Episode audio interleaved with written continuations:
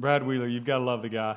I, uh, I get the email a couple, weeks ago about, uh, hey, you, you, know, here's your verse I've chosen for you from Galatians. And I was like, that's fantastic, Galatians. That'd be great.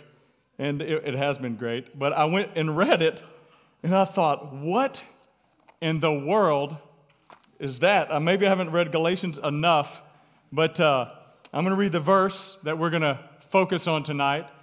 And then, uh, well, let, me, let me back up a second. So, what I did after reading it, I thought, well, I'll dive into that tomorrow. The next morning, I was on the road early.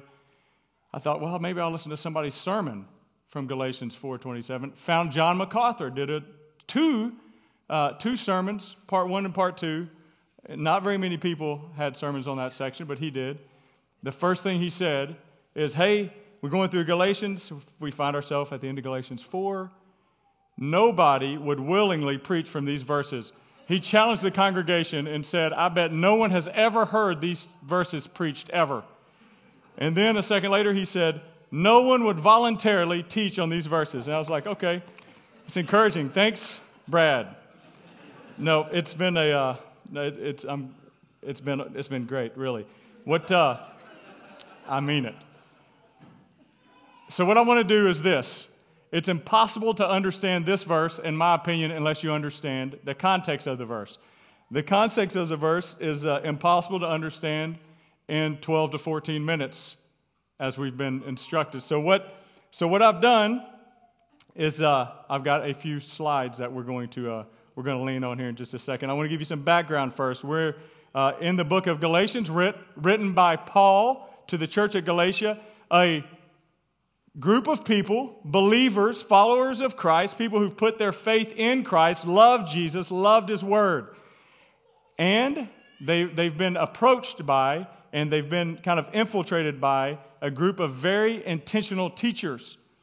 Teachers that had come uh, proclaiming the fact that Gentile believers could not be saved unless they kept parts of the law, ceremonies and symbols, and other parts of the Mosaic law. That faith alone was not enough, that they must keep the law in addition. These people were called Judaizers. Um, oftentimes, at least in middle school and junior high, we call these people who take God's word and twist it slightly or add to it just a little bit. What do we call those people? Liars. That's not what we say. Anybody? Pharisees are those guys. What? They're hypocrites. They're false teachers. They're false teachers.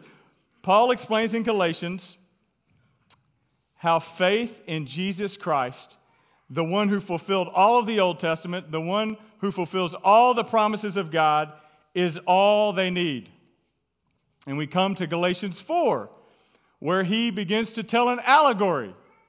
Another thing you might have to look up an allegory, a story with a hidden meaning. So he's going to tell us a story with a meaning that's hidden, but he, it's not fully hidden, not really. Our, uh, our verse tonight is in the middle of this allegory, in the middle of this illustration that Paul is using to help us understand um, better the point that he's trying to get across. So for tonight's Devo, I'm going to uh, try to help us understand these verses by using four slides comparing two women and 24 distinct attributes then pose one primary question, all in the next 10 minutes. So, our story is going to start with where? Here. All right. Still didn't work. There you go. There. Abraham. Brad talked about Abraham this morning. Abraham, a man who believed in God, and it was counted to him as righteousness. Abraham, the one who God made uh, numerous promises to, he, he made a covenant with, a man that he promised that he would bless and that all of the nations of the earth would be blessed through him. We're familiar with this man, right? The, uh, he, his offspring, he said, would be more numerous than the stars of the sky, more numerous than the dust on the earth. That's, those are large numbers. So there we have Abraham and his offspring. His wife, however, named Sarah, was barren. She could not have children. Brad mentioned this morning that was an embarrassment at the time. She was not proud of that fact. And in her distress, knowing that God had made a promise to them that, that you know, to Abraham that he would bless him and that all the nations would be blessed through him, he made a, uh, uh, Sarah came up with a plan, and Abraham obviously agreed to the plan, and they decided um, on their own that Hagar, the servant of Sarah, would have a child by Abraham. And she did. Uh, Abraham, Hagar was the slave, Sarah was the free woman. Hagar has Ishmael. And then God says, No, your wife Sarah will bear you a son. In my time, it will be my plan, not your plan. And his name shall be Isaac, and my covenant will continue through him. So Sarah uh, has a child. His name is Isaac. The, uh, and what we see as we, as we look at this story in Scripture is that her plan comes through the flesh, a plan that was designed by them in their timing to do what they thought was right at the time. It was a result of the flesh, man's desire. Sarah, uh, her, she had Isaac, all a result of God's plan. She couldn't even get pregnant on her own like she wanted to. But when it was God's time, He did it.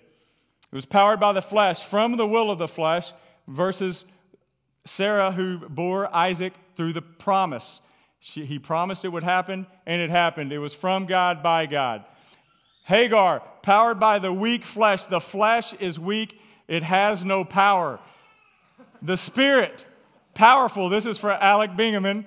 The uh, powered by the spirit. When God wants to do something, he does it. And, and you can't stop it whenever uh, his plans will be fulfilled. When it, so they didn't wait on the spirit, but the plan of the Spirit uh, came nonetheless.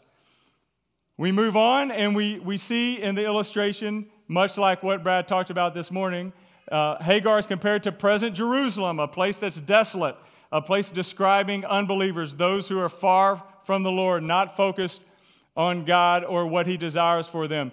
He compares Sarah to Jerusalem above, the true Jerusalem, those believers, followers of Him by faith in Christ alone.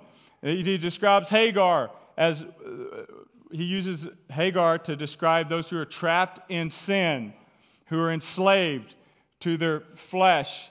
He describes Sarah as those who are free, believing by faith in Jesus Christ.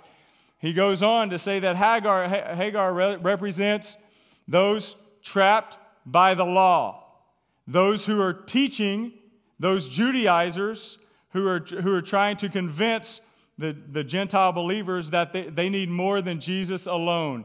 Those trapped under the law to his commandments, ceremonies, and are self reliant. He describes Sarah as the one who is freed by faith in Christ alone, justified by faith alone. He says that Hagar represents those who are cursed, for all who rely on the works of the law are cursed, under a curse. And those are represent the earthly city, which you've heard Brad talk about in recent weeks as he's gone through Isaiah. Unbelievers, those who are focused on themselves and have not themselves turned to God and are focused on He and His plans. He describes Sarah as the blessed one the, and to represent those who are redeemed through grace by faith alone in Christ alone. So if the Son sets you free, you shall be free indeed. So he's using these two people to try to explain something that all of you have heard about, and that is the fact that in Christ we have freedom from our sins. And he's using Sarah to represent that freedom. And Hagar represents the trap of sin, the trap of adding anything to uh, faith anything to us needing faith to, uh, to be right before God. Christ has already paid the price, and He is all that we need. So these two women representing two uh, that bear two very different children, one child experiencing lifelong bondage, the slave child.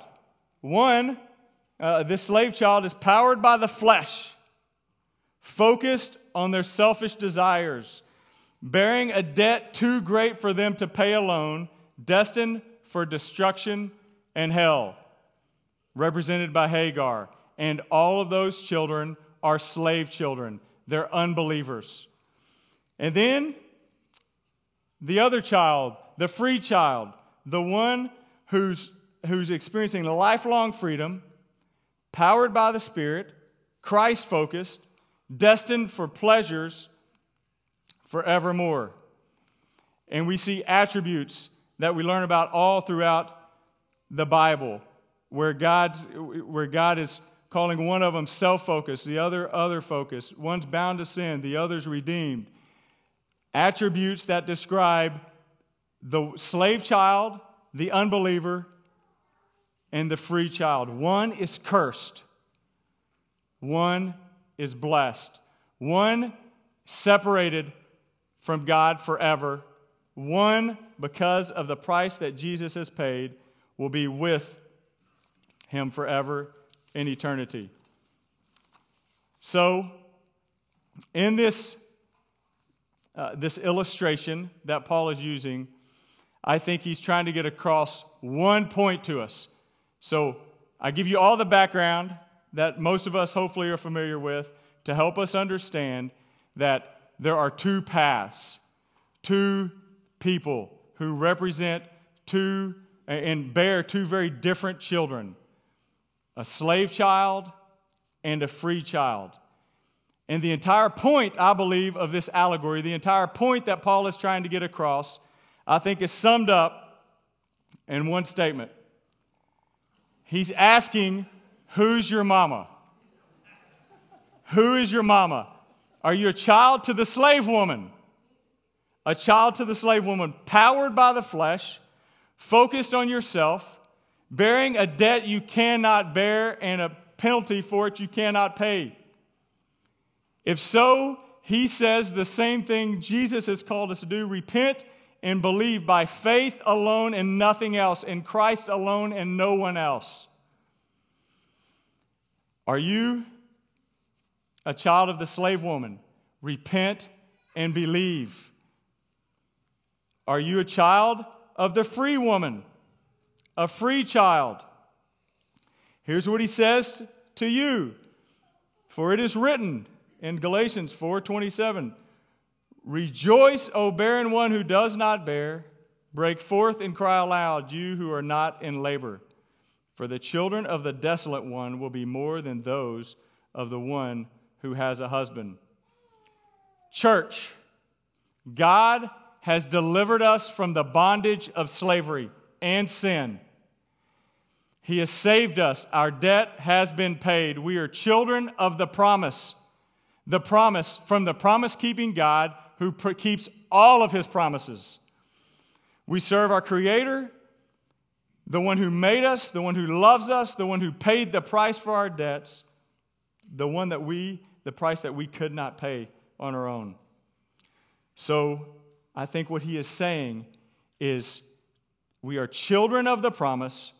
Let's live as free children of God, and let's use our freedom not as an opportunity for the flesh, but to love Christ by serving others. And as we do, let's share the freedom that we have, this freedom that we have as free children of the promise. Let's share this freedom with the world. So, what's he saying in this verse? I think he's saying, Rejoice, break forth, and cry aloud. What are we rejoicing for? We're rejoicing that he has set us free. We he has set us free from sin, he has set us free from slavery, from the law, from our self focus, and from the penalty that all of that bears. He has saved us, and He is saving people from every tribe, every tongue, and every nation every day. And as we live as children of the promise, let us battle against sin and let's remember and praise Him, the one who has set us free. And let's remember that those who He has set free are free indeed. Praise the Lord. Let's pray together.